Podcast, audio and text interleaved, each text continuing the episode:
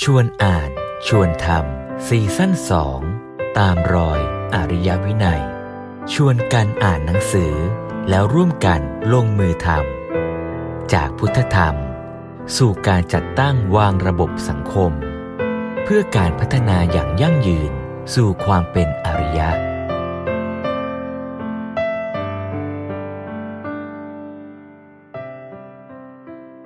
สร้างสรรค์ ประชาธิปไตยให้เกิดมีขึ้น ไม่ได้หมายถึงการเรียกร้องจากใคร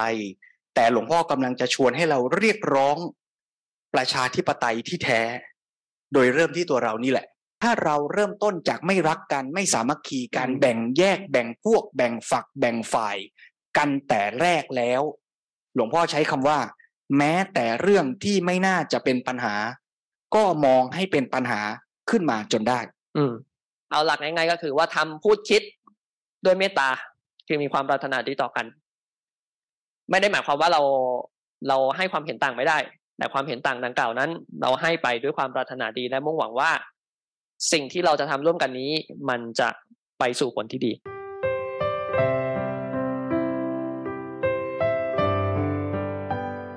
สร้างสรรค์ประชาธิปไตยให้เกิดมีขึ้น ไม่ได้หมายถึงการเรียกร้องจากใคร แต่หลวงพ่อกำลังจะชวนให้เราเรียกร้อง ประชาธิปไตยที่แท้ โดยเริ่มที่ตัวเรานี่แหละ จะเรียกร้องเสรีภาพ เรียกร้องความเสมอภาค และเรียกร้องหาพารารภาพ แต่เบื้องต้นเราจะต้องมาทำความเข้าใจกันว่าสามคำนี้ผ่านสัญญาต่างๆ ในสังคมยุคปัจจุบัน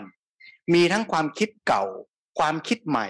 และความคิดแนวพุทธที่หลวงพ่อสมเด็จนำเสนอและชวนให้เราดูความหมายที่ลึกซ้อนในคำว่าเสรีภาพ เสมอภาคและพลาดรภาพ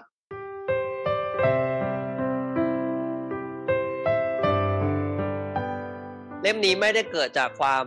สวยหรูใดๆนะครับ แต่มันเกิดขึ้นจากการที่มีกลุ่มคนไทยกลุ่มหนึ่งที่อเมริกา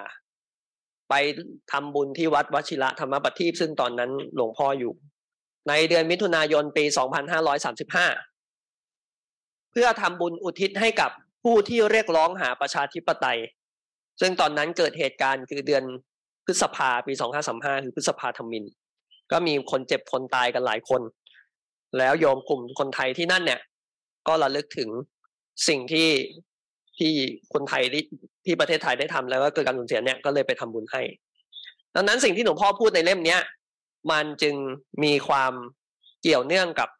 ความเป็นประชาธิปไตยที่ต้องการเรียกร้องนะครับ แล้วก็ สิ่งที่พูดเนี่ยก็มีพูดไว้สามสามบท ประชาธิปไตยไม่ใช่แค่รูปร่าง แต่ต้องมีเนื้อใน นี่เป็นบทแรก บทที่สองคือประชาธิปไตยจะเป็นจริงเมื่อผู้ใช้อำนาจเป็นธรรมาธิปไตย และสามประชาธิปไตยจะยืนยงต้องครบสามหลักใหญ่ เดี๋ยววันนี้จะขออนุญาตชวนทุกท่านอ่านไปด้วยกัน โดยสลับลำดับนิดหน่อย จะขอพูดหัวข้อที่หนึ่งก่อน แล้วข้ามไปหัวข้อที่สามหัวข้อที่หนึ่งเนี่ยหลวงพ่อจะพูดคีย์เวิร์ดหลักเรื่องของความหมายที่เป็นสาระแท้ ไม่ใช่เพียงรูปแบบของประชาธิปไตย แล้วลงรายละเอียดคำว่าเสรีภาพ สิทธิหน้าที่ แล้วก็แตะแตะความเสมอภาค แล้วในภาคที่สามหลวงพ่อจะขยายเชื่อมต่อจากเสมอภาคไปสู่คำว่าพราดรภาพ และจะเก็บครบสามหลักใหญ่นี้ แล้วชวนให้เห็นว่าเราจะสร้าง สามสิ่งนี้ให้เกิดมีขึ้นทั้งในตัวเราและสังคมของเราได้อย่างไร แล้วในหัวข้อที่สองเป็นหัวข้อใหญ่ ที่หลวงพ่อพูดถึงเรื่องธรรมาธิปไตย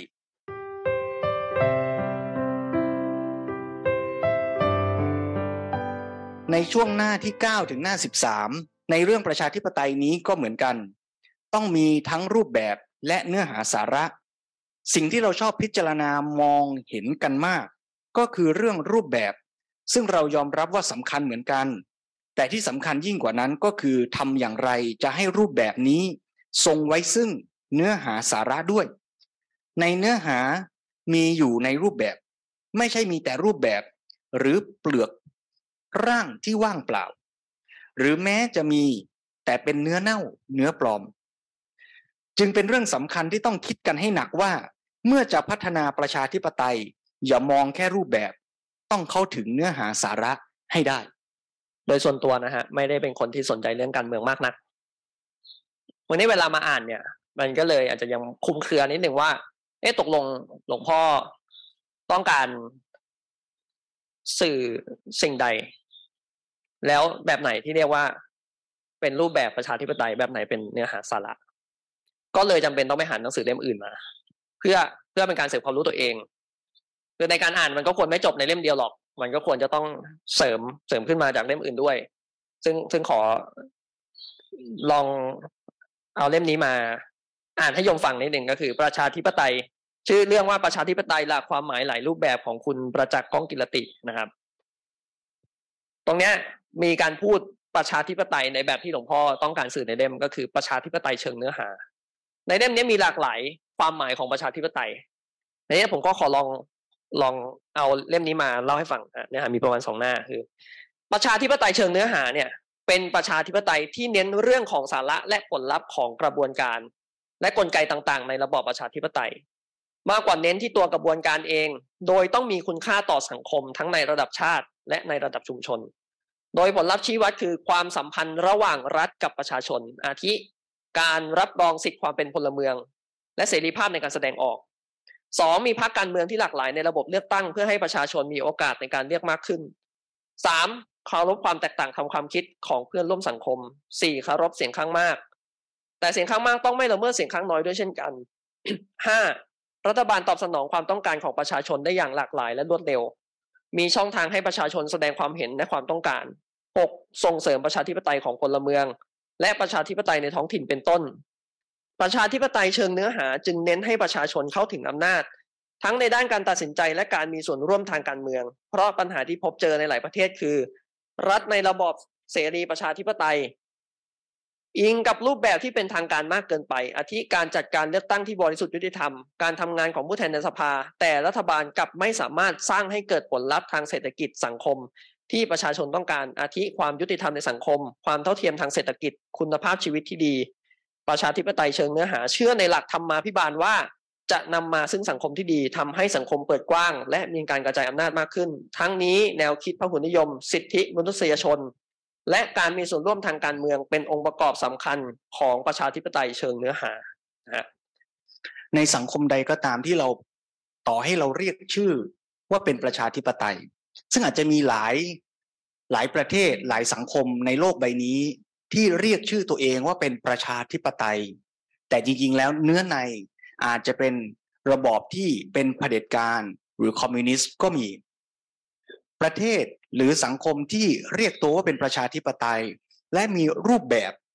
มีกติกาหน้าตา ว่ามีรัฐธรรมนูญ มีการเลือกตั้ง แต่เนื้อในประชาชนผู้ออกสิทธิ์ออกเสียง ไม่ได้มีเสรีภาพแท้จริง ในการที่จะใช้สิทธิ์เสียงของตน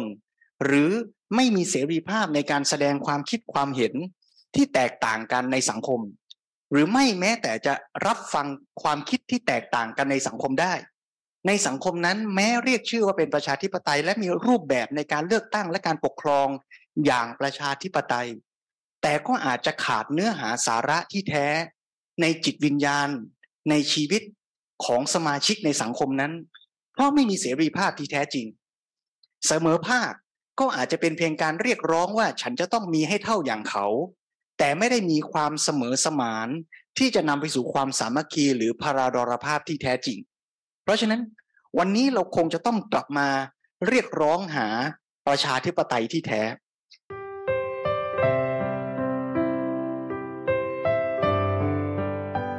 หลวงพ่อพูดว่า การเรียกร้องประชาธิปไตยที่แท้ เป็นสิ่งที่จะต้องทำกันตลอดเวลา ต่อไปอีกนาน เป็นการเรียกร้องที่ต้องทำต่อประชาชนทุกคน โดยเริ่มที่ตัวเรานี่แหละ ที่จะต้องสำรวจความรู้ ความเข้าใจ และความเป็นประชาธิปไตยในตัวเอง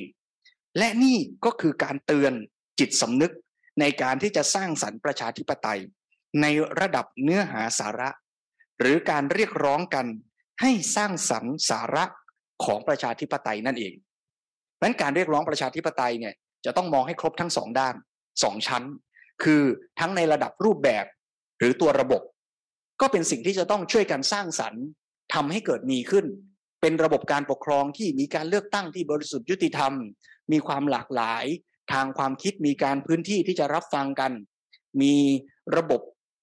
ในการตรวจสอบอำนาจต่างๆ อย่างนั้นก็ต้องทำและในขณะเดียวกันก็ต้องสร้างสรรค์ประชาธิปไตยในระดับเนื้อหาสาระด้วย อย่างคำในหน้า 61 เนี่ยบอกว่า การเรียกร้องประชาธิปไตยในระดับรูปแบบ จะต้องมีความพยายามอย่างจริงจัง ที่จะเอามาโยงต่อเข้ากับการสร้างสรรค์ประชาธิปไตยในระดับเนื้อหาสาระ มันต้องจริงจัง แต่ทุกวันนี้เราไม่แน่ใจว่าเออเราเรียกร้องกันอย่างจริงจัง มากน้อยเพียงใด เพราะว่าก็ดูเหมือนว่า เราอาจจะยังไม่รู้จักประชาธิปไตยเพียงพอก็ได้ เลยไม่ได้คิดว่ามันมีความสำคัญมากนัก แต่เราต้องดูว่า เราถูกละเมิดสิทธิ์หรือเปล่า สิทธิ์ของเรามันมันมีเพียงพอในการที่จะทำให้สังคมมันมีการกระเพื่อม หรือมีการพัฒนาไปในทางที่ดีหรือเปล่า ถ้าเรารู้สึกว่าตัวเราถูกละเมิดสิทธิ์เมื่อนั้นอะ คุณกำลังอยู่ในบรรยากาศของพัฒการหรือเปล่า ถ้ามันกูอยู่ในบรรยากาศแบบนั้นแล้วเนี่ย เราเราควรแปลเปลี่ยนมัน เพราะว่าไม่งั้นเสร็จสิทธิ์เสียงของคุณมันก็จะหายไปหายไปหายไปใช่ไหมแต่แต่ต่อให้มองอย่างนั้น คืออันนี้เราเราเราเรายกตัวบทมาก่อนนะ แล้วเราก็พูดว่าเราแต่ละคนอ่านแล้วเนี่ยเราเห็นยังไง ซึ่งในมุมที่เราเห็นเนี่ยอาจจะเหมือนกันหรือต่างกันหรือเสริมกันก็ได้ครับซึ่งโยมที่อ่านญาติโยมที่อ่านก็อาจจะมีมุมมองที่แตกต่างกันก็ได้นะ แต่สิ่งที่สำคัญคืออยากชวนกลับมาว่าเมื่อเราเข้าใจชัดขึ้นแล้วเนี่ยเราจะลงมือทำยังไง คือคือผมมอง ต่อจากท่านหลังอีกหน่อยตรงที่ว่า มันไม่ใช่ประเด็นของการกลับมารีเช็ค ว่าเรากำลังถูกละเมิดเท่านั้น แต่มันกำลังกลับมารีเช็คเราถึงขั้นที่ว่า เรากำลังเป็นผู้ริดรอนคนอื่น โดยไม่รู้ตัวด้วยอะอืมเรากำลังริดรอนเสรีภาพของคนอื่น ด้วยการเรียกร้องเสรีภาพอันไม่ชอบธรรมแท้จริงของเราด้วยอ่าใช่เรากำลังเรียกร้องความเสมอภาคจากผู้อื่น เราเลยเป็นส่วนหนึ่งในการทำให้เกิดความเหลื่อมล้ำ เหมือนกับว่าเราเราอยู่ในระดับหนึ่งซึ่งก็สูงกว่าใครบางคน แต่เราก็ต่ำกว่าใครบางคน ในบางแง่และบางมุม แล้วเมื่อเราเรียกร้องจะเอาเราขึ้นไปให้เท่ากับคนข้างบน ในความหมายของเสมอภาคของเราอะเราก็กำลังถีบเราและพยายามจะดีดใครข้างล่างลงไป แล้วทำให้ช่องว่างระหว่างเรากับคนข้างล่างเราอะเพิ่มขึ้นด้วยครับ มันมันเลยทำให้ผมรู้สึกว่า สิ่งที่หลวงพ่อกำลังพูดเนี่ย คือคำว่าเรียกร้องประชาธิปไตยที่แท้เนี่ย หลวงพ่อย้ำว่าเป็นการเรียกร้องที่ต้องทำต่อประชาชนทุกคน ซึ่งรวมฉันด้วยเนี่ยเราต้องทำยังไง เราจึงต้องกลับมาตั้งคำถามกันให้ชัด และหลวงพ่อใช้คำว่า เป็นการเตือนจิตสำนึก ในการที่จะสร้างสรรค์ประชาธิปไตยในระดับเนื้อหาสาระ เพราะฉะนั้นมันต้องกลับมาที่จิตสำนึกของเราว่า เราเข้าใจเนื้อหาสาระตรงนี้แค่ไหน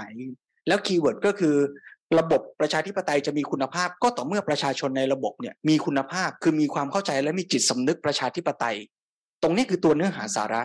เพราะฉะนั้นเราจะเริ่มเข้าสู่เนื้อหาสาระกันว่าคีย์เวิร์ดเอาตามที่หลวงพ่อยกมาก่อนก็แล้วกันสามคำจากคำที่เราจะได้ยินกันบ่อยๆ เป็นคำขวัญของฝรั่งเศสที่พูดถึงประชาธิปไตยในสามมิติใหญ่ ๆ คือหนึ่งเสรีภาพ ซึ่งก็จะพ่วงไปหาคำว่าสิทธิและหน้าที่ด้วยคำที่สองก็คือเสมอภาค และคำที่สามคือพลาดรภาพ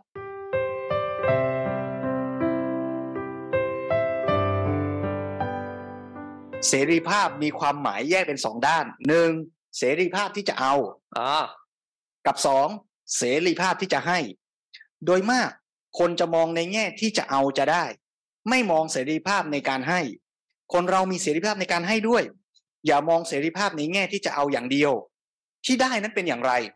การมีเสรีภาพก็คือการที่เรามีโอกาสจะเข้าถึงผลประโยชน์ ที่ตนจะพึงได้ จากระบอบการปกครองแบบนี้ ในการอยู่ร่วมกันของมนุษย์นี้ มีประโยชน์อะไรที่เราจะพึงได้ เมื่อเราอยู่ในสังคมนี้ เราก็ควรเข้าถึงประโยชน์นั้น ด้วยโดยเสมอกัน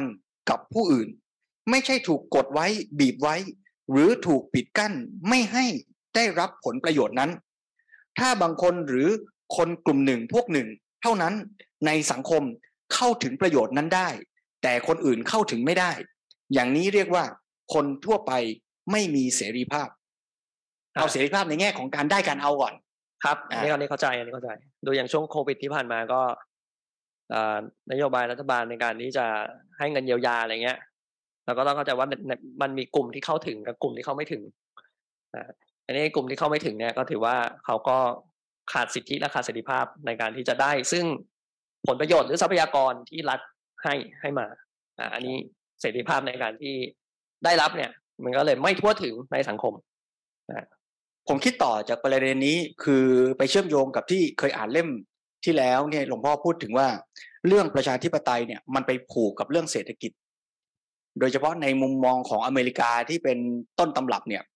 เขาก็เลยเอา democracy ไปมัดรวมกับเรื่องเศรษฐกิจแบบ free market อือฮึมันก็ทำให้เกิดระบบทุนนิยมเสรีเข้าไปด้วย ในมุมมองที่ว่าเสรีภาพก็คืออิสระเสรีที่คนจะเข้าถึงทรัพยากร แล้วเมื่อมันไปบวกกับทุนนิยม มันก็เลยแปลว่าใครมีเงินมากและทุนมาก ก็มีสิทธิ์ในการเข้าถึงทรัพยากรได้มากกว่า ซึ่งฟังดูเหมือนแฟร์ฟังดูเหมือนยุติธรรมก็ฉันมีเงินจ่ายอืมใครมีเงินเยอะก็เปิดน้ำใช้เยอะ อืมอะไม่ผิดนี่ เรามีท่อประปาส่งถึงบ้านเราทุกคนอะ แล้วเรามีเงินจ่าย เราก็เปิดน้ำใช้ แล้วเราก็จ่ายใช้มากฉันก็จ่ายมาก อืมก็ฟังดูแฟร์อืมแต่ถ้าเราลองมองให้ลึกนึกกันต่ออีกหน่อยเนี่ย เราจะพบว่าจริง ๆ เราจ่ายค่าน้ำเนี่ย เราจ่ายเฉพาะค่าคลอรีน ค่าโรงกรองน้ำค่าเจ้าหน้าที่ในโรงกรองน้ำ ค่าคลองส่งน้ำค่าเขื่อน แต่ถามว่าจริง ๆ แล้วเม็ดน้ำที่ตกจากฟ้าเนี่ย เราจ่ายให้ใครหรือเปล่าเราไม่จ่ายนะ ที่เราจ่ายเงินให้การประปาเนี่ย เราจ่ายให้กับตัวระบบกรองกรองน้ำและส่งน้ำแต่เราใช้น้ำฟรีอยู่นะ เพราะฉะนั้นถ้าเราลองมองชัดๆ เราจะพบว่า ใครมีเงินมากจ่ายมาก คุณก็ใช้ของฟรีจากโลกมากด้วยคำถามคืออย่างนี้เนี่ย เราเข้าถึงเท่ากันหรือเปล่า แล้วถ้าคนที่มีเงินน้อย ก็จะไม่มีโอกาสใช้น้ำประปา อย่างนี้ถามว่าระบบที่มนุษย์สร้างขึ้นเนี่ย ซึ่งดูเหมือนแฟร์ในในบรรทัดแรก แต่มองในบรรทัดต่อมาเนี่ย ถามว่าอย่างนี้แฟร์หรือเปล่า อย่างนี้เสรีให้ทุกคนเข้าถึงโอกาสที่ตัวจะได้ เสมอกันกับผู้อื่นหรือไม่ ระบบสาธารณสุขและการรักษาพยาบาลในสังคม เราให้คนสามารถเข้าถึงได้โดยเสรี หรือมันมีม่านหมอกของเงินตราเป็นเครื่องวัดอำนาจและโอกาสในการเข้าถึงหรือเปล่า หรือจะพูดกันให้แฟร์ลงไปอีกหน่อย เราคงไม่เรียกร้องถึงการรักษาพยาบาลในขั้นเสริมสวยความงาม แต่อย่างน้อย การรักษาพยาบาลที่เป็นสิทธิขั้นพื้นฐาน เราสามารถทำให้คนแต่ละคนเข้าถึงสิทธิในการรับการรักษาพยาบาลขั้นพื้นฐาน ได้อย่างเสมอกันหรือไม่ หรือใครมีเงินมากเข้าก่อน หรือใครที่สนิทคุ้นเคยกับคุณหมอคุณพยาบาล ผู้อำนวยการโรงพยาบาลได้เข้าก่อน ถามว่าอย่างนี้เสรีภาพหรือเปล่า เพราะฉะนั้นมันจึงต้องกลับมาถามตัวเราชัดๆว่า จิตสำนึกอย่างนี้ถ้าเราก็ยังรู้สึกว่า ถ้าแม่ฉันมาในที่ทำงาน ฉันทำงานอยู่โรงพยาบาล แม่ฉันก็ต้องได้สิทธิ์ก่อน อย่างนี้เรากำลัง ริดรอนทำให้เกิดความไม่เสรี แล้วมันก็จะนำไปสู่ความไม่เสมอกันด้วยหรือไม่ อาจจะต้องกลับมาถามตัวเราเองชัดๆ แล้วแหละว่า ในแม้แต่ความหมายในแง่แรกของเสรีภาพคือในแง่ที่จะเอาจะได้เนี่ย เรากำลังเรียกร้องในสิ่งที่เป็นเสรีภาพที่แท้ หรือเรากำลังเรียกร้องเสรีภาพที่เกินกว่า ความเป็นจริง หรือเรียกร้องเพื่อสนองความต้องการของตัวเองที่เกินไปหรือเปล่า ในส่วนที่สองพูดถึงในแง่ที่จะให้หลวงพ่อสมเด็จบอกว่า ในแง่ที่จะให้ก็ต้องมีเสรีภาพด้วย การมีและการได้ใช้โอกาส ในการที่จะให้นี้เป็นเรื่องสำคัญมาก เป็นเนื้อหาสาระของประชาธิปไตยในส่วนของเหตุ เสรีภาพในการได้นั้นเป็นส่วนผล ก่อนจะได้ผลเราต้องทำเหตุ ถ้าไม่มีเสรีภาพในการให้ เสรีภาพในการได้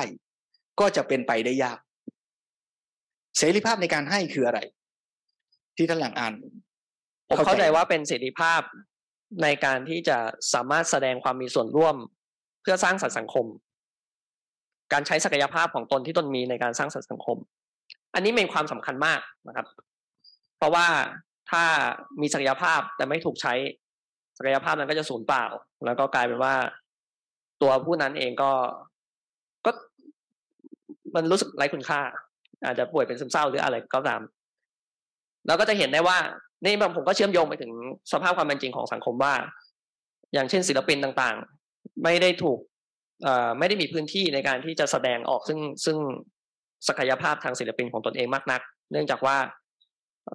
ภาครัฐมีมีมุมมองทางศิลปะบางอย่างที่ต้องการควบคุมให้อยู่ในแบบนี้ แต่ว่าตัวศิลปินเขาก็เป็นอีกทางหนึ่ง มันก็เลยทำให้ศิลปินเหล่านั้น ไม่ได้มีศักยภาพเอ่อไม่ได้มีโอกาสใช้ศักยภาพของตนอย่างเงี้ยครับ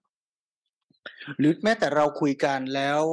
ผมมีความคิดที่ไม่เหมือนกับท่านหลังครับ แล้วอยากจะบอกว่าเอ้ย ผมคิดอีกแบบหนึ่งนะผมไม่ค่อยเห็นด้วยในประเด็นเนี้ยครับ แล้วผมมีความคิดอย่างนี้ผมอยากจะเสนอแนวทางแบบนี้ ถามว่าเรามีเสรีภาพในการที่จะบอกกันได้ไหมไม่ได้เราคุณทำต้องงาฟันร่วมกัน ไม่ได้หลวงพี่ต้องฟังผม ไม่มีเสรีภาพ เราไม่มีโอกาสในการที่จะได้นำความคิดและศักยภาพของเราอะครับแม้แต่จะแค่เอื้อนเอ่ยบอกกันเนี่ยเห็นไหมมันี่ไม่ได้คือเราขาดเสรีภาพในการให้ มันก็ต้องกลับมาทบทวนว่าแล้วในบ้านเราอะ เราอาจจะเผลอเป็นคุณพ่อคุณแม่ ที่ทำให้ขาดเสรีภาพในการที่ลูกของเรา คู่ครองของเราจะเอื้อนเอ่ยบอก ทั้งปัญหาข้อเสนอแนะ สิ่งที่พบเห็น หรือเปล่าเราอาจจะเป็นคุณครูเป็นหัวหน้า ที่ปิดกั้นโอกาสทำให้สูญเสียเสรีภาพในการที่น้องๆในทีม ลูกศิษย์ลูกหา จะได้เรียนรู้ จะได้ลองผิดลองถูก หรือจะได้แสดงความคิดเห็นนั่นคือเสรีภาพที่เขาจะได้นำเอาความคิดประสบการณ์มาแสดงออก ถ้าเราไม่มีเสรีภาพในการเปิดพื้นที่ให้คนได้ใช้ศักยภาพ ได้ให้ได้นำเอาสิ่งที่มีมาให้แก่สังคม แล้วเราจะเกิดผลผลิตความเจริญก้าวหน้าของสังคมที่ไหน ที่จะมาแบ่งเป็นเสรีภาพในการที่จะให้ประชาชนหรือสมาชิกมาเอาผลประโยชน์ จากสมาคมหรือสังคมนั้นไปใช้ล่ะ เพราะฉะนั้นหลวงพ่อสมเด็จเลยบอกว่าเสรีภาพในการให้เนี่ยเป็นจุดเหตุเป็นส่วนเหตุ ส่วนเมื่อมันเกิดเหตุอย่างนี้ มันจึงเกิดความเจริญของสังคม เมื่อเกิดความเจริญแล้วมันจึงมีผลประโยชน์ที่สมาชิกจะมีเสรีภาพในการไปเอาผลประโยชน์นั้นร่วมกัน เสรีภาพในการให้เนี่ยหลวงพ่อสมเด็จหมายถึงความสามารถและสติปัญญาของแต่ละคนนั้น มีโอกาสที่จะออกไปร่วมกัน เอื้ออำนวยประโยชน์แก่สังคม ดูเหมือนโดยไม่พูดว่าเป็นเหมือนเหตุ แต่ผมมองว่าเป็นผลของประชาธิปไตยนะการที่จะทำให้คนเอ้ยมันเป็นผลที่แบบเหมือนหลวงพ่ออยากให้มันเกิดขึ้นในสังคมอะเพราะว่าการที่ จะแสดงออกของศักยภาพได้นี่มัน ไม่แน่ใจว่ายุคก่อนนี่มันยากขนาดไหน โดยเฉพาะปีสามห้าซึ่งก็เข้าใจว่าคงคงยากกว่าสมัยนี้ สมัยนี้มันมีสื่อในการที่เราแต่ละคนจะสามารถเป็นนักข่าวด้วยตัวเองนักเขียนได้ด้วยตัวเอง แต่ยุคก่อนมันอาจจะถูกสกรีนมากจนทำให้การใช้ศักยภาพมันไม่ได้อย่างที่ที่ควรจะได้นะครับ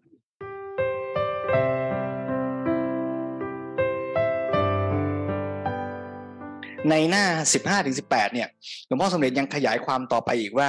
เสรีภาพเนี่ยมีหลายระดับที่เราจะมองและเข้าใจกัน เสรีภาพอย่างต่ำที่สุด คือเสรีภาพของคนที่เข้าใจว่าทำอะไรอะไรก็ได้ตามชอบใจ สูงขึ้นมาอีกหน่อย ก็คือคนที่บอกว่าทำได้ตามชอบใจ แต่ต้องมีขอบเขต แสดงว่ามีกรอบขึ้นมาหน่อย ต่อจากนั้นความหมายที่สูงขึ้นไป ซึ่งมีสาระในทางธรรมมากขึ้น จะเป็นความหมายแบบที่มีดุลยภาพ หรือมีความสมดุลเกิดขึ้น กล่าวคือ มองว่าตัวเองนี้มีเสรีภาพ โดยสัมพันธ์กับเสรีภาพของผู้อื่น ซึ่งก็ใกล้กับเสรีภาพในกรอบหรือในขอบเขต แต่เป็นการมองโดยมีปัญญาเห็นเหตุผล และทำให้ไม่รู้สึกว่า ความมีขอบเขตนั้นเป็นการบีบคั้นตนเอง ซึ่งเป็นสิ่งสำคัญมาก ที่จะทำให้เสรีภาพในความหมายที่ถูกที่ถูกต้องนั้นดำรงอยู่ได้อะผมอ่านตรงนี้ผมเข้าใจอย่างนี้ก็คือว่าเสรีภาพอย่างต่ำที่สุดเนี่ยเป็นเสรีภาพที่เรารู้สึกว่า ฉันอยากทำอะไรก็ต้องทำได้สิครับฉันต้องมีเสรีภาพในการที่จะมีกิเลสอะอืมฉันอยากจะได้อะไรฉันก็ต้องได้อืมฉันอยากจะให้ตรงเนี้ย มันมีแต่ฉันไม่มีเธออะอืมเธอก็ต้องออกไป เพราะฉันอยากได้ มันก็ต้องเป็น ตามใจฉันน่ะเพราะฉะนั้นถ้าเสรีภาพอย่างนี้เนี่ย มันก็จะนำไปสู่การเบียดเบียน ซึ่งไม่ดีแน่แหละอืมเพราะฉะนั้นดีขึ้นมาหน่อยหลวงพ่อใช้คำว่าดีขึ้นมาหน่อยหรือสูงขึ้นมาอีกหน่อยเนี่ย ก็คือว่าเราก็เอาตามใจนี่แหละ แต่ก็ยังรู้ว่ามันต้องมีขอบเขต ก็เรียกว่าไม่ไปละเมิดสิทธิ ไม่ไปเบียดเบียนคนอื่นทำอะไรก็ได้ ตามที่ฉันอยากทำเนี่ยนะ เท่าที่ไม่ไปเบียดเบียนเธอ ไม่ไปละเมิดสิทธิ์ของเธอ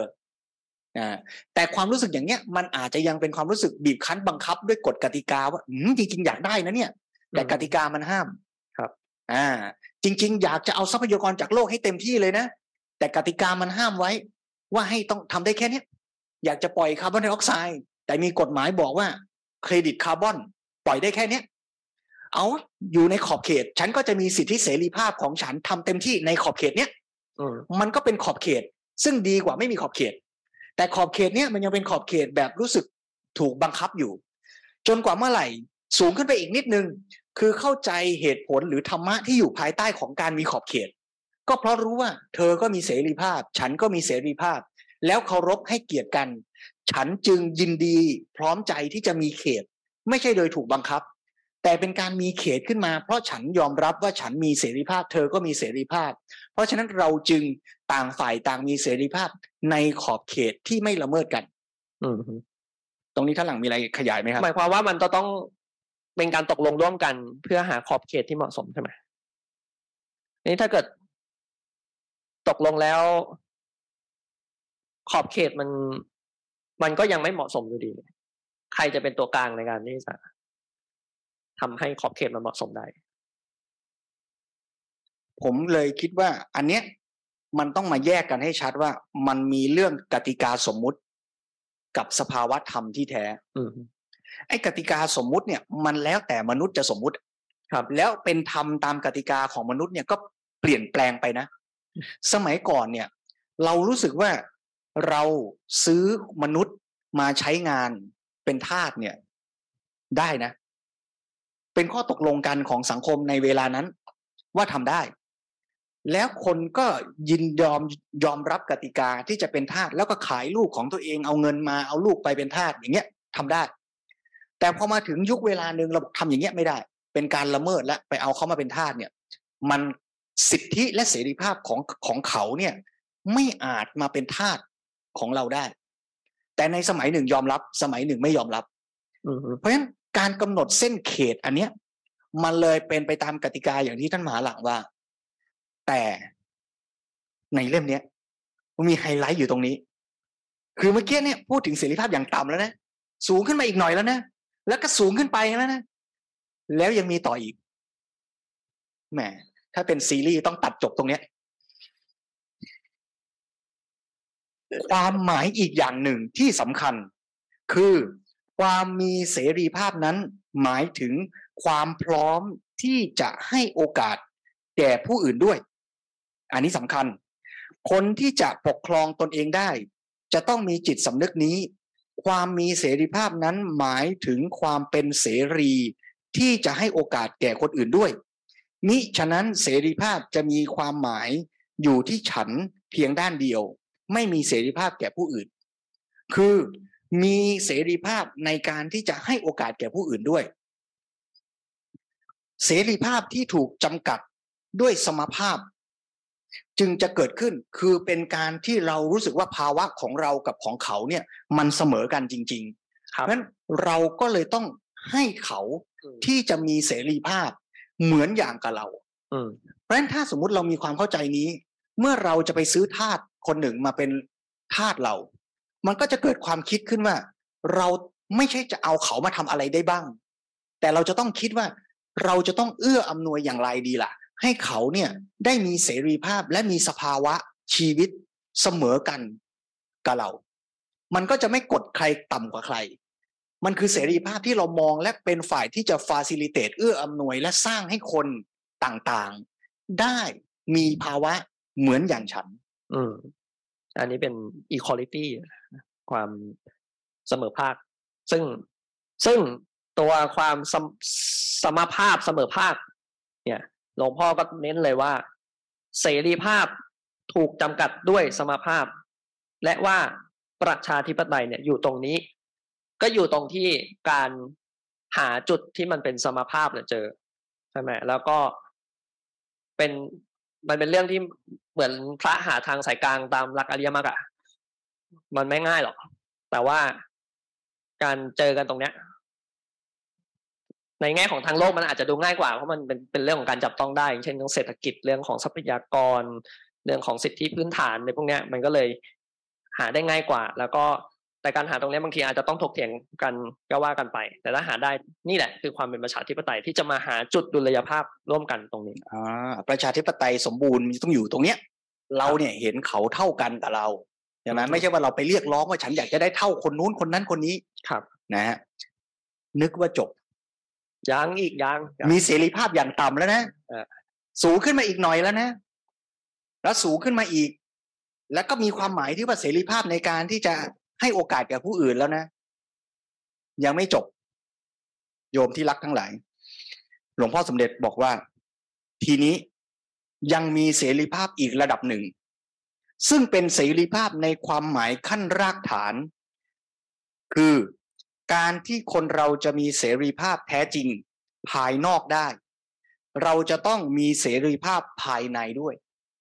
คือจิตใจจะต้องเสรีอยู่ในหนังสือหน้าสามสิบเอ็ดถึงสามสิบห้าคำว่าเสรีในที่นี้หมายถึงในใจของเราต้องเป็นอิสระ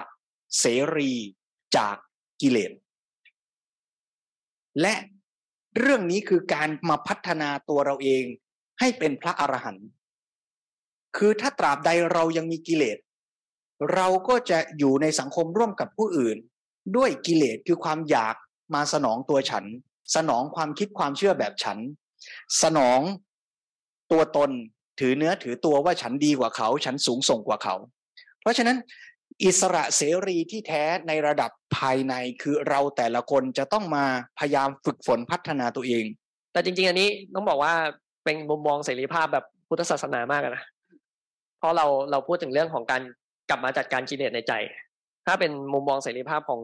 คนอื่นๆ ก็อาจจะไม่ได้คิดถึงเรื่องนี้ เท่าไหร่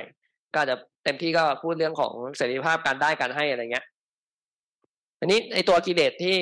ที่หลวงพ่อเอามาให้เห็นว่าเอ่อมันเป็นตัวตัวถ่วงที่ทำให้ให้เรารู้สึกว่าเราไม่ไม่เหมือนคนอื่น มันแบ่งแยกเราและเขาแบ่งแยก เรา มันแบ่งแยกต่างๆ นานาเนี่ย ก็คือหนึ่งคือมีความตัดมีตัณหา คือความอยากได้อยากเอาเพื่อตัวต้องการผลครับ แล้วก็ต้องการผลประโยชน์และสิ่งบำรุงบำเรอตนอย่างต่อมาก็คือมานะ คือความอยากให้ตัวยิ่งใหญ่ อันนี้ที่จะเป็นตัวเปรียบเทียบผู้อื่นว่าเรามันไม่ไม่เท่ากันนะเราเรายิ่งใหญ่กว่าเขาเราด้อยกว่าเขาอะไรทั้งหลายเราเนี้ยอันนี้คือตัวมานะ แล้วก็ตัวทิฏฐิคือความคิดความเห็นความเชื่อในลัทธิอุดมการณ์ที่ ที่อาจจะไม่เหมือนกัน แล้วเลยทำให้เกิดการแบ่งแยกแล้วก็เกิดเหตุทะเลาะกัน ทั้งสามสิ่งเนี้ย ในบางเล่มหลวงพ่อก็จะเขียนว่าเป็นเหตุแห่งการก่อให้เกิดสงครามนะครับ เพราะว่ามันทำให้เราปรารถนาเกินไป มันทำให้เรามองคนอื่นไม่เท่ากัน มันแบ่งแยกเราและเขา และเรามีความเชื่อที่แตกต่างกัน จึงเป็นเหตุแห่งการทะเลาะกัน สงครามในประวัติศาสตร์ของมนุษยชาติทั้งหมดเนี่ย ก็เกิดมาจากสามตัวเนี้ย ใช่ใช่ใช่ไหมการที่เกิดสงครามไล่ล่าลัทธิอาณานิคมจะต้องไปยึดครองดินแดน ก็เพราะว่าอยากได้ทรัพยากรมาสนองความสุขบำรุงบำเรอตันหา เราก็เลยไปยึดครองเอาดินแดน หรืออย่างที่ว่ายึดครองแม้แต่มนุษย์มาเป็นธาตุเป็นวัตถุดิบในการผลิตของเรา แม้แต่พระรามสู้กับทศกัณฐ์ ก็เพราะว่าต้องการนางสีดามาบำรุงบำเรอความสุขของตัว มาสนองความต้องการในใจตัว อันนี้ก็คือตัณหาเป็นรากฐานทำให้เกิดการต่อสู้แย่งชิง ขัดแย้งรุนแรงในสังคมมนุษย์ ส่วนมานะก็คือถือว่าฉันดีกว่าเขา พวกฉันดีกว่าเขา ผิวฉันเชื้อชาติฉันแบบฉันดีกว่าคนอื่น เพราะฉะนั้นใครที่เชื้อชาติไม่เหมือนเราอ่าคนยิวเป็นคนที่เราเชื่อว่า ไม่ดี ก็ต้องทำร้ายทำลาย ให้เผ่าพันธุ์ของฉัน ยิ่งใหญ่ แต่เพียงผู้เดียวก็เกิดสงครามโลก หรือทิฏฐิความเชื่อว่าศาสนาแบบฉัน ความคิดแบบที่เราเชื่อเท่านั้นถูก คนที่เชื่ออย่างอื่นเป็นปฏิปักษ์เป็นคนชั่วบาปไม่ดี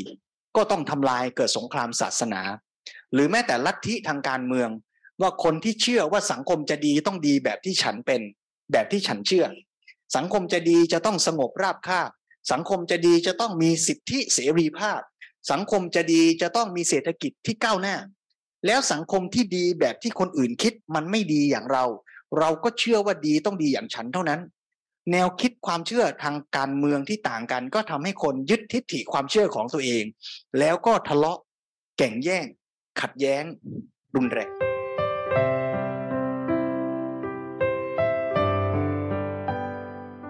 หลวงพ่อสมเด็จใช้คำว่า คนในสังคมประชาธิปไตยที่จะปกครองตนเองได้ และปกครองกันเองได้ จะต้องใช้ปัญญาให้มาก จะต้องใช้ความคิดพิจารณาเหตุผล สิ่งที่จะทำหรือแสดงออกมา จะต้องเกิดจากปัญญาเป็นไปด้วยความรู้เข้าใจ แล้วปัญญาอย่างเนี้ยก็จะเกิดขึ้นจากฐานของจิตใจ ที่ลดไอ้สาเหตุคือกิเลสสามตัวเมื่อกี้ลงให้ได้มาก แม้แต่เราจะไปเลือกตั้ง ถ้าเราจะไปเลือกตั้ง แล้วเราขาดปัญญา ไม่ได้หมายความว่าใครดีกว่าใคร แต่กำลังหมายความว่าเรานี่แหละ ในขณะที่จะไปเลือกตั้งเนี่ย เราเลือกด้วยตัณหามานะทิฏฐิ หรือเราเลือกด้วยปัญญา ถ้าเราคือประชาชนที่ใช้อำนาจการปกครอง แต่เรายังไม่สามารถปกครองตนเองได้ เราก็เลยตกอยู่ใต้อำนาจของตัวใดตัวหนึ่งเมื่อกี้นี้ เราก็จะใช้อำนาจการปกครองของเรา ในทางที่เกิดผลดีได้ยาก เกิดผลเสียได้มาก เช่น ถ้าเรามีตัณหาอยากได้ผลประโยชน์ในฝ่ายเรา มันก็จะทำให้สังคมประชาธิปไตยนั้น เป็นการแย่งชิงผลประโยชน์ระหว่างผลประโยชน์ของคนส่วนใหญ่ กับผลประโยชน์ของคนส่วนน้อย โดยที่เราไม่เห็นปัญญาที่แท้จริง ยกตัวอย่างเปรียบเทียบเคสคลาสสิกในเรื่องนี้ก็คือว่า ถ้าเราจะสร้างเขื่อนสักเขื่อนหนึ่ง แล้วเราจะมาโหวตกัน ว่าเขื่อนนี้ควรสร้างหรือไม่ควรสร้างเขื่อนสร้างมามีประโยชน์ กับคนท้ายเขื่อนจำนวนมากได้ไฟฟ้าใช้ได้น้ำใช้ น้ำท่วมน้อยลง น้ำแล้งน้อยลง แต่คนเหนือเขื่อนถูกน้ำท่วมบ้าน คนเหนือเขื่อนสูญเสียทรัพยากรธรรมชาติ สูญเสียป่าไม้และสัตว์ป่า ถ้าเราจะมายกมือโหวตกันแน่นอนกวางและสัตว์ป่ายกมือโหวตกับเราไม่ได้ ประชาชนที่อยู่เหนือเขื่อนที่จะถูกน้ำท่วมมีจำนวนน้อย ประชาชนท้ายเขื่อนที่จะได้ประโยชน์มีจำนวนมาก ถ้าแต่ละคนต่างก็โหวตด้วยประโยชน์ของตน แน่นอนว่าก็ต้องสร้างเขื่อน แต่ถ้าเราชวนให้ประชาชนทั้งหมดมองเรื่องนี้ด้วยปัญญา ไม่ใช่ด้วยตัณหาว่าฉันจะได้อะไร ไม่ใช่มองเรื่องนี้ด้วยทิฏฐิมานะว่าฉันอยู่พวกไหน ไม่ได้มองด้วยทิฏฐิความเชื่อที่ปักใจไปเสียก่อน แต่เรามองที่ความจริงตามธรรมจริง ๆ ว่าเขื่อนนี้สร้างขึ้นแล้วเกิดประโยชน์อย่างไร คิดคำนวณวิจัยกันดู เกิดผลเสียอย่างไร คิดวิจัยกันดู แล้วต่อให้เราเป็นคนท้ายเขื่อนที่จะได้ประโยชน์ จากการใช้ไฟฟ้า แต่ถ้าผลการศึกษามันออกมาปรากฏชัด โดยธรรมโดยความเป็นจริง โดยธรรมาพิบาล โดยการวิจัยที่ซื่อตรง เห็นผลชัดเจนว่าส่งผลเสียหลายด้านมากกว่าผลดีที่จะได้ เราก็พร้อมที่จะโหวตไม่เห็นด้วย ด้วยความเข้าใจอย่างนั้น ไม่ใช่โหวตเพราะฉันเสียประโยชน์ ไม่ใช่โหวตเพราะฉันถือทิฏฐิเป็นพวกนักอนุรักษ์ ฉันจะต้องไม่สร้างอะไรทั้งนั้น แต่เราให้ข้อมูลได้ว่าในฐานะผู้เชี่ยวชาญทางด้านสิ่งแวดล้อม ฉันศึกษามา ฉันเห็นว่าผลเสียจะเกิดอะไรบ้าง จึงนำเสนอข้อเท็จจริงนี้ให้ประชาชนทั้งสองฝั่ง เห็นข้อเท็จจริงร่วมกัน แล้วเราตัดสินบนฐานของความเป็นจริงนั้นร่วมกัน ไม่โดยเอาตัวเราไปอยู่ฝ่ายเหนือเขื่อน หรือฝ่ายใต้เขื่อน และถ้าเรามองอย่างนี้ เราจะไม่อยู่ในฝ่ายไหน แต่เราจะอยู่กับความถูกต้องเสมอ แต่ความถูกต้องจะต้องไปคุยกันต่อ โดยเฉพาะในประเด็นเรื่องธรรมาธิปไตยที่จะคุยกันในอาทิตย์หน้า ว่าแล้วความถูกต้องเนี่ยมันจะรู้ได้จริง ๆอย่างไร แต่ในที่นี้พูดในหลักการไว้ก่อนว่า เราต้องละไอ้ความที่จะเป็นไบแอสในตัวเราด้วยอำนาจของตัณหามานะทิฏฐิ มันจึงจะเกิดปัญญาที่เข้าใจแล้วตัดสินใจใช้อำนาจตั้งแต่ปกครองตนเองจนถึงปกครอง กันเองให้ได้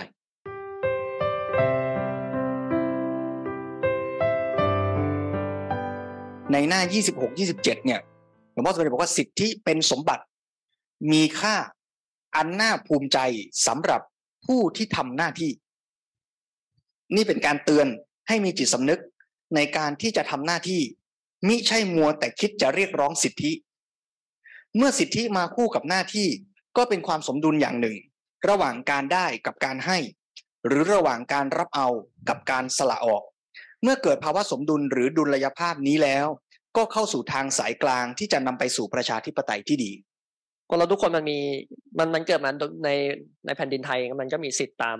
ตามกฎหมายรัฐธรรมนูญที่เขาให้มาใช่ไหมแต่ว่าในขั้นของการได้มาซึ่งสิทธิ์เนี่ยมันในการในในการมีสิทธิ์เนี้ยมันก็ควรทำหน้าที่ตามตาม คำลองของธรรมของกฎหมายที่ว่าไว้ แต่ว่าโดยโดยส่วนใหญ่บางทีคนไทยก็อาจจะละเลยในการทำหน้าที่นั้นอย่างเช่นการที่จะต้องไปเสียภาษีอะไรเงี้ย เมื่อมันมันไม่มีการเสีย รัฐก็ไม่มีเงินทุนในการที่จะไปไปทำใช่ไหมฮะแล้วเราก็ต้องรับผิดชอบกับการที่เรา เราไม่ยอมเสียภาษีนั้นเราเราก็ไม่มีการพัฒนาสังคมเกิดขึ้น แต่ว่าในในข้อนี้บางทีผมก็ผมก็รู้สึกว่า ตั้งข้อสังเกตนะครับ กับกรณีของสิทธิคู่กับหน้าที่เนี่ย เช่นเราทุกคนมีสิทธิตามรัฐธรรมนูญจริง แต่บางคนเนี่ย เขาไม่มีกำลังที่จะทำหน้าที่ได้อย่างเช่นผู้พิการหรือว่าเอ่ออย่างผู้พิการเนี่ยเขาไม่สามารถทำหน้าที่ได้หลวงพี่มีอะไรจะจะพูดในในมุมนี้ไหมผมคิดว่าขั้นแรกเราอย่าเผลอเข้าใจว่าหน้าที่ของทุกคนต้องเท่ากัน จึงจะได้สิทธิเท่ากัน และคำว่าเท่ากันไม่ได้แปลว่าใส่เสื้อไซส์เดียวกันเพราะฉะนั้น หน้าที่หรือรูปแบบของสิ่งที่จะไปทำอะของแต่ละคนอาจจะไม่เหมือนกันเลย แต่แต่ละคนมีหน้าที่ในการที่จะร่วมกันรับผิดชอบ และ contribu หรือให้แก่สังคมตามศักยภาพของตัวเอง แล้วเมื่อเราให้ตามศักยภาพของตนเอง สังคมนั้นก็จะเจริญก้าวหน้า เต็มตามศักยภาพเท่าที่สมาชิกของสังคมนั้นจะสร้างให้เกิดมีขึ้นได้ แล้วเมื่อสมาคมนั้นสังคมนั้นเกิดความก้าวหน้า มันก็จะมีสิทธิอันชอบ ที่แต่ละคนในสังคมนั้นจะร่วมกันรับเอาผลผลิตจากสังคมนั้นไปด้วยกัน ซึ่งตรงเนี้ยอาตมาอยากชวนมองให้ชัดด้วยว่า สิทธิกับหน้าที่ที่เป็นของคู่กันเนี่ย เราอาจจะต้องมองให้เห็นด้วยว่า เมื่อมันเป็นคู่กันอะไรคือเหตุอะไรคือผล บางทีเราอาจจะรู้สึกว่า หน้าที่เป็นผลที่ฉันต้องทำเพราะฉันได้รับสิทธิ์ เมื่อฉันได้สิทธิ์นี้มา ฉันเลยมานั่งนึกเออว่ะ มันต้องทำอะไรสักอย่างตอบแทนหน่อยเลยไปทำแต่ในความเป็นจริงเนี่ย มันเกิดกลับกัน คือเราร่วมกันทำหน้าที่เต็มที่ของเราก่อน แล้วเมื่อมันเกิดดอกเกิดผล เราจึงได้สิทธิ์ในการเสพรับผลนั้นในสังคมร่วมกัน คราวนี้ถ้าในสังคมเรามองสิทธิก่อนอะไรที่ฉันจะได้ก่อน แต่หน้าที่มาทีหลัง มันก็จะเกิดความไม่ดุลยภาพอะ คือคือเอาสิทธิ์ก่อน ฉันต้องได้เท่านี้ แต่สังคมจะเกิดผลเท่านี้หรือเปล่าไม่รู้ เหมือนเรากำลังจะมาร่วมกันปลูกมะม่วงสักแปลงหนึ่งอะ่ะแล้วเราจะมาตกลงกันก่อนว่าเราจะเอาคนละกี่ลูก โดยยังไม่ปลูกเนี่ย มันได้เหรอ มันก็ต้องมาแบ่งหน้าที่กันก่อนใช่ไหมอ่า เธอเก่งขุดดิน เธอขุดนะ ฉันถนัดลดน้ำฉันลดนะ ฉันเก่งเรื่องปุ๋ยเดี๋ยวฉันจะไปวิจัยเรื่องปุ๋ยมานะ เราแบ่งหน้าที่กันตามความถนัดนี่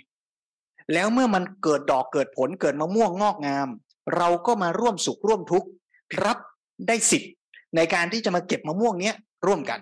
ถ้าเราเห็นว่าเพื่อนคนนี้เขาทำงานหนัก เราอาจจะให้เขาเยอะกว่าเราก็ได้ หรือเราเห็นว่าทำงานเท่ากันก็จริง แต่คนเนี้ยเขาดูแลแม่ ดูแลญาติที่ป่วยอีกหลายคน เราอาจจะให้เขามากกว่าตรงนี้อยู่ที่เราตกลงกันแล้วว่า เราจะกระจายผลประโยชน์หรือสิทธิในสังคมกันด้วยเกณฑ์อะไร แต่ว่าอยากชวนให้เห็นว่าคำว่าคู่กันเนี่ย มันต้องเริ่มจากหน้าที่ก่อน สิทธิมันถึงเกิดขึ้น มันต้องเริ่มจากเสรีภาพในการให้ก่อน เสรีภาพในการได้ มันจึงเป็นผล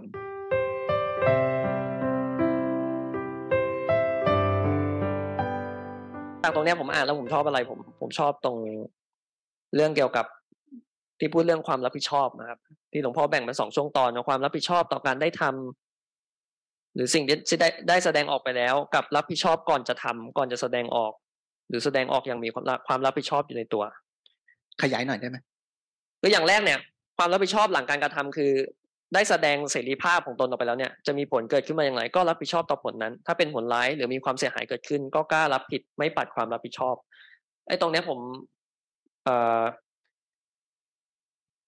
มีมีต่อยนี้นะว่าความรับผิดชอบอย่างเนี้ยแม้จะดีกว่าไม่ยอมรับผิดชอบสิ่งเลย แต่ก็ยังไม่ดีจริง เพราะเป็นการรับผิดชอบในขั้นผลและผลของความรับผิดชอบก็จำกัดอยู่ที่ตนเอง คือฉันใช้เสรีภาพของฉันไปแล้วครับ แล้วมันบังเอิญไปเหวี่ยงโดนชาวบ้านเสียหายใช่ฉันก็รับผิดชอบ ด้วยการยอมรับไม่หลบซ่อนครับ ดีไหมก็ดีอะดีกว่าซ่อนอ่าผมก็ยอมรับโอเค ผมยอมรับครับ ผมครับโยนลูกหินไปอืมไปโดนกระจกบ้านอืมคุณแตก ผมยอมรับรับผิดชอบ คือประมาณ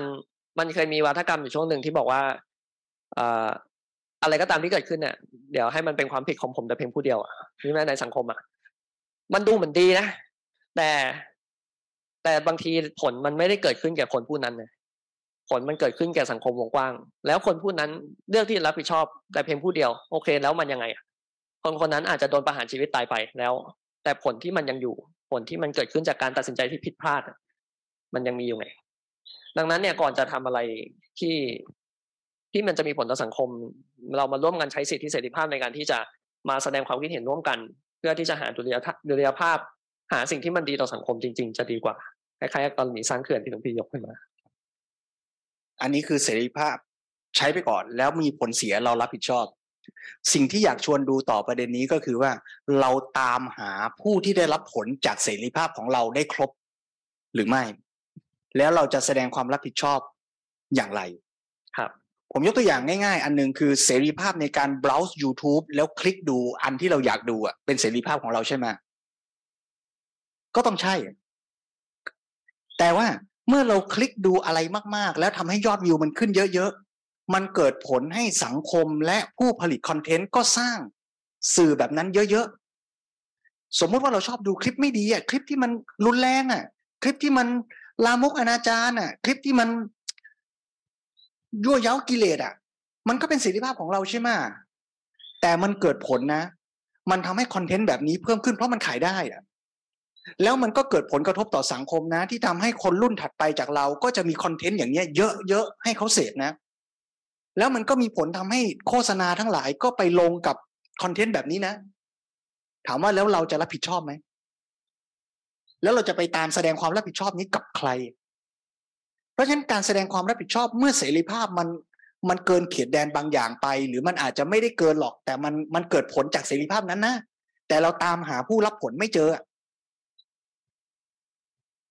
การรับผิดชอบในแบบ เนี้ย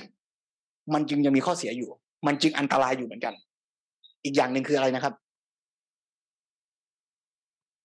ก็เป็นการรับผิดชอบก่อนจะทำก่อนจะแสดงออก หรือแสดงออกอย่างมีความรับผิดชอบอยู่ในตัว ผมเข้าใจอย่างนี้ว่า เมื่อเราจะคลิกดู YouTube อะมันมีความรับผิดชอบเกิดขึ้นก่อนที่จะคลิกอ่าคือมันมันเห็นผลที่จะเกิดขึ้นด้วยปัญญาเท่าที่เราจะรู้อย่างกว้างขวางเพียงครับพอ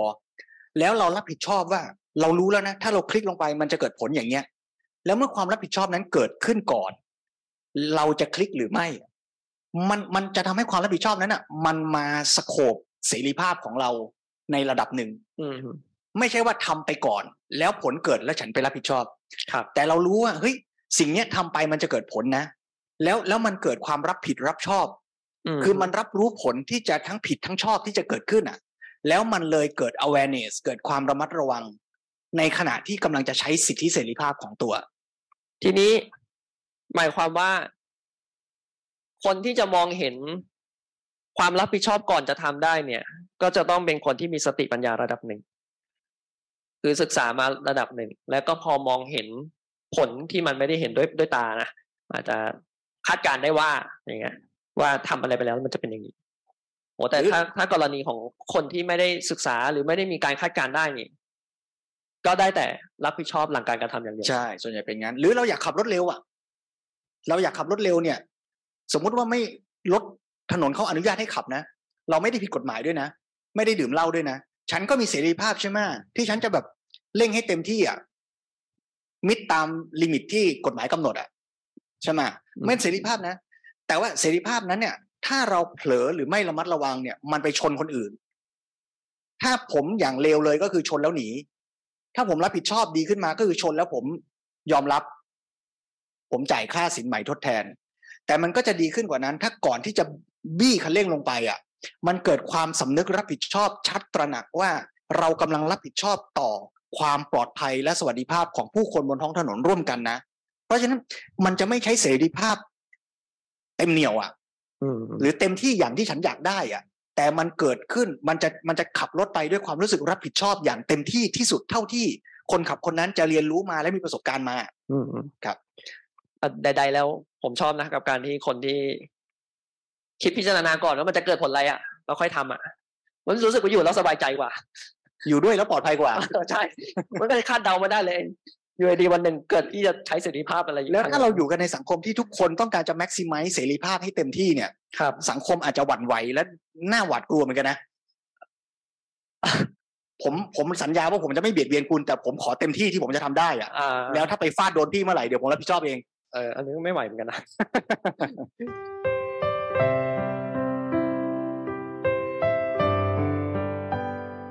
โอเค นี่เราคุยกันมาถึงเนื้อหาสาระของคีย์เวิร์ดคำว่าประชาธิปไตย ที่หลวงพ่อบอกว่าอย่าไปติดแค่รูปแบบนะ อย่าไปติดแค่ว่าจะเลือกตั้งยังไงจะมีบัตรกี่ใบ จะมีสสกี่คน แต่มันต้องไปถึงเนื้อหาสาระคำที่หนึ่งคือคำว่าเสรีภาพ มีตั้งแต่เสรีภาพขั้นต่ำที่จะทำอะไรตามใจชอบ ไปจนถึงเสรีภาพที่ละเอียดลึกซึ้งขึ้นมาเรื่อยๆ คราวนี้คำที่สองคือคำว่าเสมอภาคคำว่าเสมอภาคเนี่ยขออนุญาตยืมมาจากหนังสืออีกเล่มหนึ่ง ที่หลวงพ่อพูดไว้ชัด แต่ว่าในเล่มนี้ไม่ได้ลงรายละเอียดมาก ก็ขออนุญาตอ่านให้ฟังนิดหนึ่งมาจากหนังสือที่ชื่อเล่มน่าสนใจมาก หนังสือชื่อว่า ปัญหาพื้นฐานของสังคมไทย คือทำอย่างไรจะให้ประชาชนต้องการประชาธิปไตยชื่อท้ายนี่ดีนะนะฮะทำอย่างไรจะให้ประชาชนชื่อต้องท้าการทาย คือยังไม่ต้องคุยว่าจะสร้างกันยังไง ขั้นแรกคือทำให้ต้องการก่อนครับเพราะถ้าไม่ได้ต้องการแล้วเนี่ยจะไปชวนกันให้สร้างเนี่ย ก็ไม่สร้างอ่าเพราะฉะนั้นก็กลับมาถามตัวเองนะคำว่าประชาชนในที่เนี้ยย้ำอีกทีว่าไม่ได้กำลังจะชี้ไปที่ใคร ไม่ได้กำลังที่จะไปเรียกร้องให้ใคร เปลี่ยนแปลง แต่ชวนอ่านชวนทำคือชวนทำที่ตัวเรา แล้วลองถามตัวเราว่าจริง ๆ ในใจเราต้องการประชาธิปไตยหรือเปล่า ในความหมายว่าไม่ได้ต้องการเลือกตั้ง เท่านั้น ครับไอ้เลือกตั้งเท่านั้นก็ต้องนะ ไม่ได้บอกว่าไม่ต้องนะอืมแต่ในการเลือกตั้งนั้นต้องมีการเรียกร้องให้เกิดประชาธิปไตยที่แท้คือความมีเสรีภาพจากกิเลสมีการตัดสินใจเลือก โดยมีเสรีภาพที่แท้จริงในใจเราครับด้วย ส่วนความเสมอภาคเป็นคีย์เวิร์ดคำที่สองหลวงพ่อสมเด็จก็จำแนกแจกแจงให้ฟังอีก ว่าเสมอภาคนั้นมีความหมายสองแบบ แบบที่หนึ่งเสมอภาคของมนุษย์ในระบบเศรษฐกิจ แบบแข่งขัน แย่งชิงผลประโยชน์ ซึ่งมองความเสมอภาคในความหมายแบ่งแยก แก่งแย่ง ว่าเขาได้ห้าร้อยฉันต้องได้ห้าร้อยเขาได้หมื่นฉันก็ต้องได้หมื่นนะเขาได้แค่ไหน เราต้องได้เหมือนกัน คุณเอาได้ ฉันก็เอาได้ เป็นความเสมอภาคในการที่จะได้จะเอา ส่วนแบบที่สองคือความเสมอภาคของมนุษย์ในระบบสังคมประชาธิปไตยที่แท้ที่พึงปรารถนา ซึ่งมองความเสมอภาคในความหมายแบบร่วมสร้างสรรค์ ร่วมแก้ปัญหา คือการมีโอกาสเท่าเทียมกัน ที่จะนำเอาศักยภาพของแต่ละบุคคลมาร่วมกันแก้ปัญหา และทำเพื่อประโยชน์สุขร่วมกัน เช่น เสมอกันในสุขและทุกข์ที่เรียกว่าร่วมสุข ร่วมทุกข์ร่วมเผชิญปัญหา ไม่เอารัดเอาเปรียบกัน ไม่เลือกที่รักผลักที่ชัง ปฏิบัติต่อกันโดยชอบธรรมเสมอหน้า เพื่อจุดหมายของประชาธิปไตย คือการสร้างสรรค์สังคมให้ดีงาม มีความสุขร่วมกัน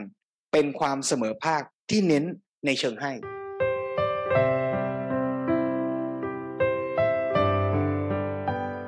พอพูดถึงเรื่องความร่วมสุขร่วมทุกข์นี่มัน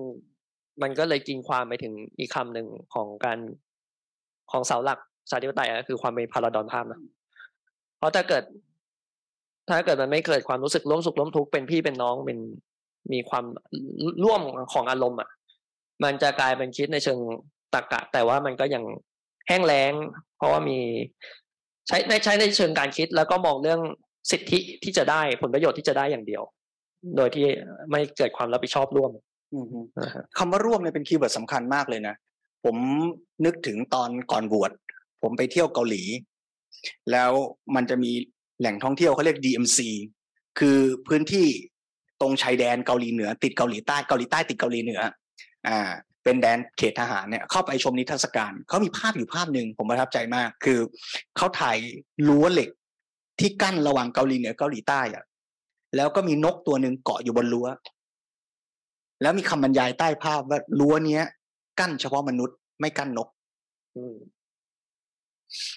คือมันชี้เห็นว่าการแบ่งแยกทั้งหมดที่เราสมมุติจัดตั้งวางระบบเป็นประเทศฉันประเทศเธอ มันคือวิธีคิดของมนุษย์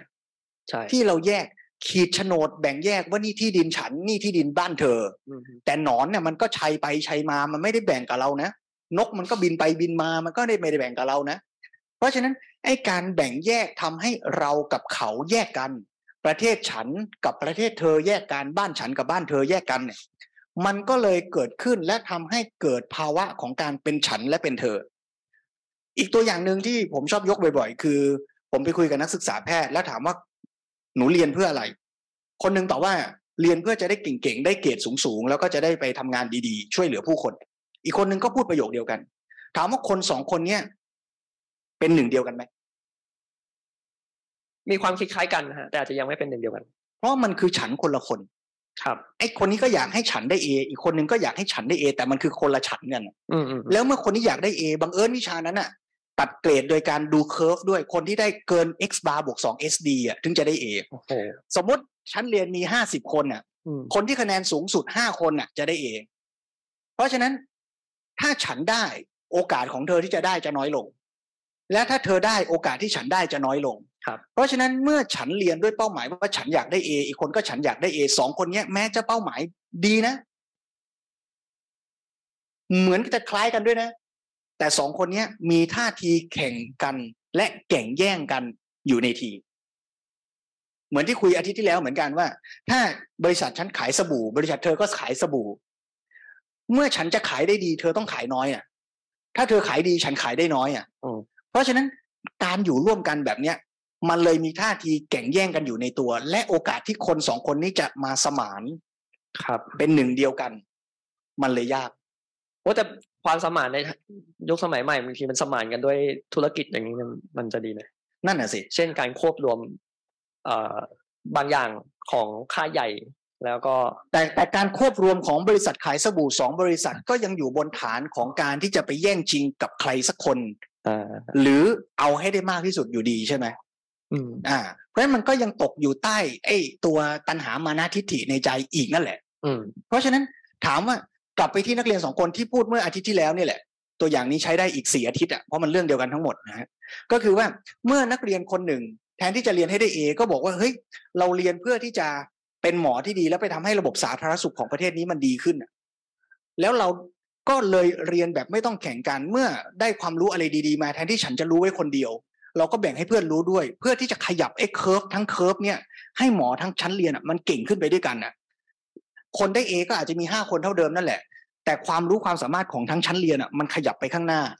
คนที่จะไปเป็นหมอในอีกสิบปีข้างหน้าของประเทศนี้ก็เก่งขึ้นไปด้วยกันทั้งหมด เพราะฉะนั้นเมื่อเราเปลี่ยนเป้าหมายจากฉันจะได้ดีคนเดียว เป็นพวกเราทั้งหมดมีเป้าหมายอันเดียวกัน ตรงนั้นแหละ มันจึงเป็นจุดเริ่มต้นที่ทำให้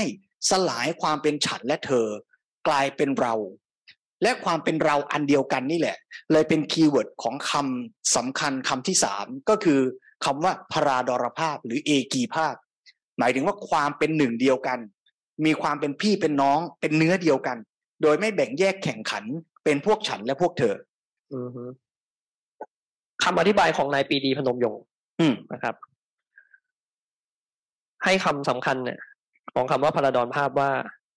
มนุษย์เกิดมาเพื่ออยู่ร่วมกันดังกล่าวแล้ว มนุษย์จำต้องช่วยเหลือซึ่งกันและกัน ในประเทศหนึ่ง ถ้ามนุษย์คนหนึ่งต้องรับทุกข์เพื่อนมนุษย์คนอื่นก็รับทุกข์ด้วย จะเป็นโดยทางโดยตรงหรือทางอ้อมก็ตาม เหตุฉะนั้น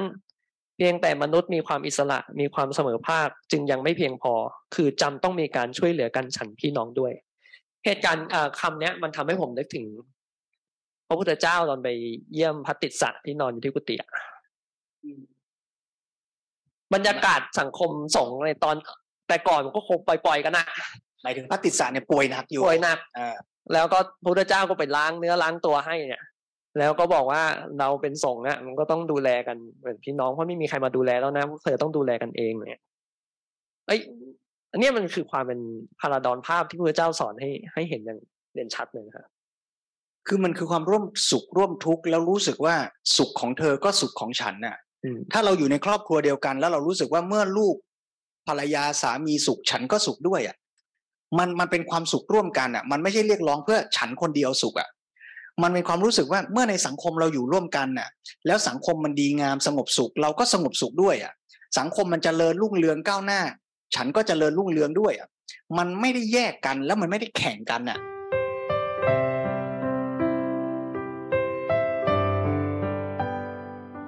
สามัคคีเอกีภาพกันไม่ได้ ก็เพราะไม่ได้รับความเสมอภาค ที่ไม่เสมอภาคก็เพราะมีเสรีภาพไม่เท่าเทียมกัน อันนี้ก็เป็นปัญหาแบบหนึ่งโปรดฟังอีกครั้งหนึ่ง แล้วลองคิดเทียบเคียงกับสังคมที่ท่านเกี่ยวข้องสัมพันธ์ หรือเคยเห็นผ่านมา เป็นจริงอย่างนั้นหรือไม่ ที่สามัคคีเอกีภาพกันไม่ได้ ก็เพราะ ไม่ได้รับความเสมอภาค ที่ไม่เสมอภาค ก็เพราะมีเสรีภาพไม่เท่าเทียมกัน อันนี้เป็นปัญหาแบบหนึ่ง แต่บางที พออ่านหลวงพ่อเนี่ย อ่านแล้วก็รู้สึกเห็นด้วยแล้วนะพอเห็นด้วยเสร็จป๊บหลวงพ่อบอก แต่ไม่ใช่มีอีก เป็นการอ่านที่หักมุมอยู่ตลอดเวลา จะต้องมีความเหนือภูมิตลอดเวลาไปอีก เหมือนเราไปสุดแล้วแต่ไปต่อ เหมือนถึงที่หมายแล้วอะแล้วก็เจอเขาลูกต่อไปอีกแล้วอะเออได้ได้ได้แต่บางทีปัญหากลับในทางตรงกันข้ามครับคือเริ่มเป็นปัญหาจากหลักการข้อที่สามคือพลาดรภาพ หรือสามัคคีเอกีภาพก่อน แล้วจึงลงมาข้อที่สองคือความเสมอภาค และข้อที่หนึ่งคือเสรีภาพ คือเมื่อประชาชนแตกแยกอืม ไม่รักใคร่สามัคคีกันอืมอืมมีความรังเกียจเดียดฉันต่อกัน เขาก็จะเพ่งจ้องมองกันทันทีว่าพวกนั้นได้ พวกนั้นมีอย่างนั้นอืมพวกมาทำไมพวกเราไม่ได้อืมไม่มีอย่างนั้น พวกนั้นทำได้เป็นอย่าง เป็นได้อย่างนั้นทำไมพวกเราทำไม่ได้ เป็นไม่ได้ ปัญหาข้อที่สองว่าไม่ได้รับความเสมอภาค และข้อที่หนึ่งว่าขาดเสรีภาพอย่างนั้นอย่างนี้ คือได้เสรีภาพไม่เท่ากับพวกนั้นพวกโน้นอืมก็ตามมาทันทีแป ลว่าถ้าเราเริ่มต้นจากไม่รักกันไม่สามัคคีกันแบ่งแยกแบ่งพวก แบ่งฝัก แบ่งฝ่าย กันแต่แรกแล้ว หลวงพ่อใช้คำว่า แม้แต่เรื่องที่ไม่น่าจะเป็นปัญหา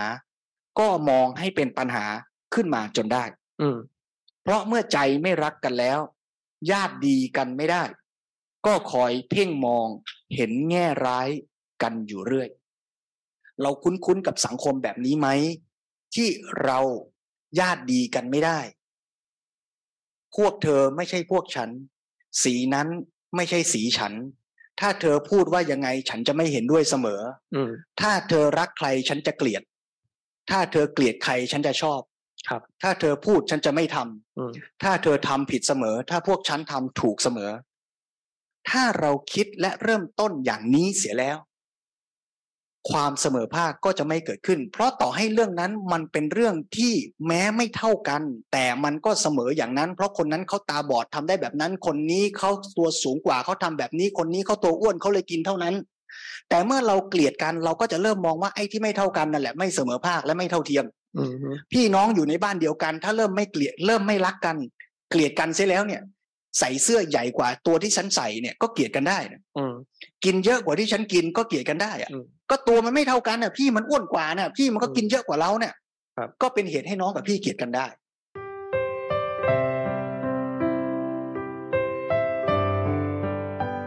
แต่ทีนี้แนวแนวคิดไอเรื่องของพาราดอนภาพมาสมภาพมาสิรีเนี่ย มันก็เข้ากันได้กับหลักเรื่องการสอนเรื่องความเมตตาในทางพุทธศาสนานะ เช่นว่าการที่เราเอ่อ มองเห็นก่อนว่าเราทุกคนมีมีความเกิดมาอยู่อยู่ในร่วมสุขร่วมทุกข์เหมือนกันอะอ่าต้องเผชิญความทุกข์ความสุขเหมือนกัน เราก็เลยมีจิตใจที่มันมีสายใยความผูกพันให้แก่กันก่อน ไม่ใช่เป็นแนวคิดของการมองต่างกัน เพราะสีผิวต่างกัน เพราะเชื้อชาติต่างกัน แต่เรามองอย่างที่ เออเรามีชีวิตเดียวกัน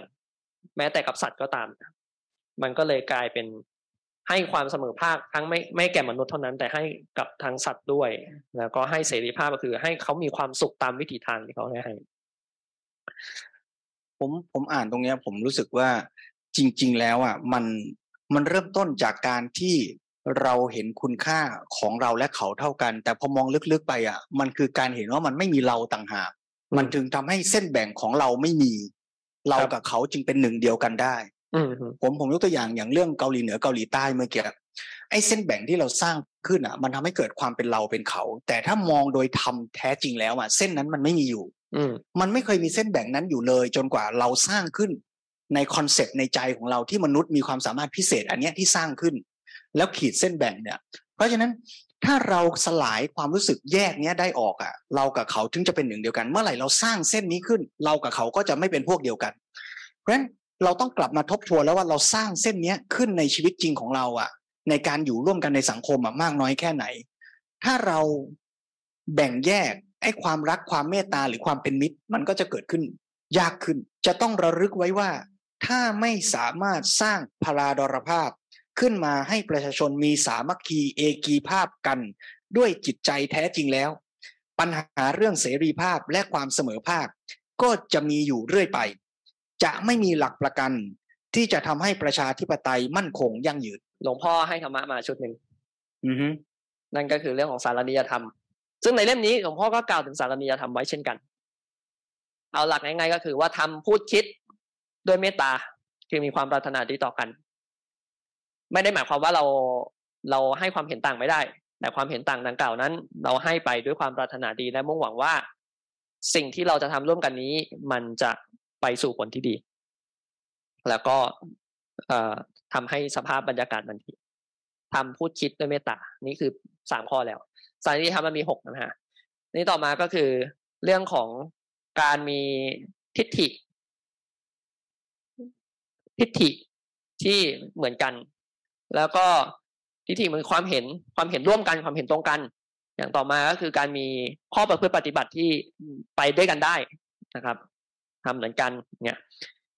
อย่างสุดท้ายต่อมาเนี่ยมันเป็นเรื่องที่เกี่ยวเนื่องกับทางสภาพสังคมจริงๆ ก็คือเรื่องของเศรษฐกิจสาธารณะโภคิตา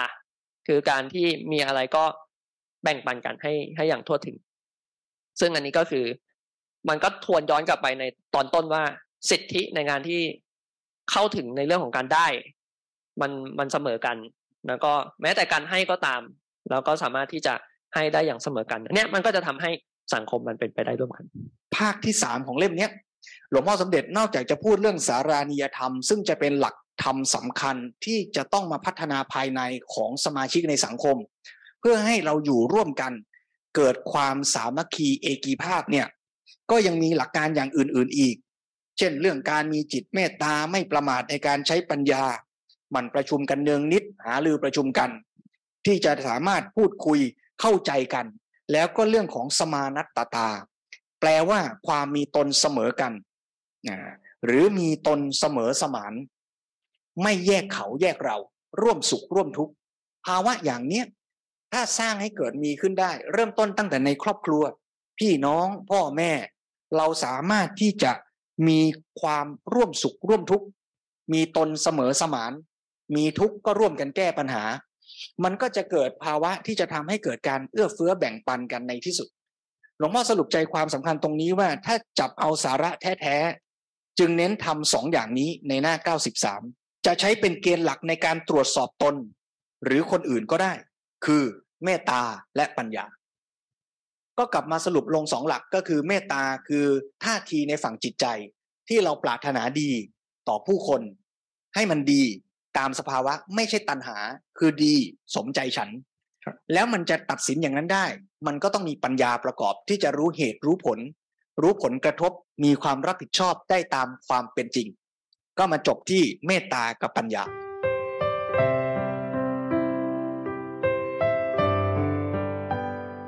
ยังไงยังไงเนี่ยหลวงพ่อก็ยังเน้นเรื่องนี้เสมอมานั่นก็คือการที่เราจะต้องเป็นผู้มีความใฝ่ปัญญานะฮะแล้วก็ศึกษาเหมือน เหมือนโยนภาระ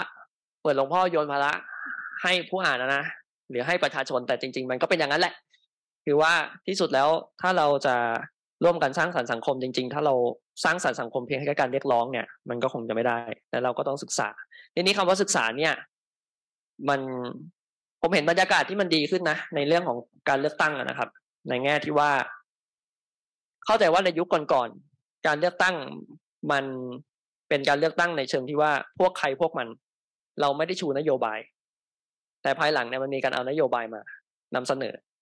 ได้ไม่ได้ทำได้ไม่ได้ก็อีกเรื่องหนึ่ง แล้วต่อมาก็เริ่มมีการดีเบต แล้วก็ให้ผู้เลือกได้ตัดสินใจ เนี่ยมันก็เป็นการเปิดโอกาสให้เกิดการศึกษาเอง ดังนั้นเราในฐานะผู้ผู้ที่จะไปเลือกตั้ง หรือผู้ที่มีความใส่ใจในการเมืองหรือสังคม ก็ควรจะต้องศึกษาใน ว่าผลกระทบของสิ่งที่นักการเมืองแต่ละท่านได้นำเสนอมา มันทำไปแล้วมันเป็นผลดีหรือเป็นผลเสียยังไงแล้วก็ชวนกันสร้างด้วยเครื่องมือสำคัญ คือถ้าเราสร้างพลาดรภาพ คือสามัคคีเอกีภาพให้เกิดขึ้นได้ โดยการมีสารานิยธรรม มีเมตตา มีปัญญา ความเป็นพี่เป็นน้องความเป็นหนึ่งเดียวกัน ความแยกเป็นเขาเป็นฉันเป็นเธอ เป็นพวกฉันพวกเธอน้อยลงไอ้ความเสมอภาคและความ เสรีภาพที่แท้จริงก็จะเกิดมีขึ้นได้ง่ายขึ้น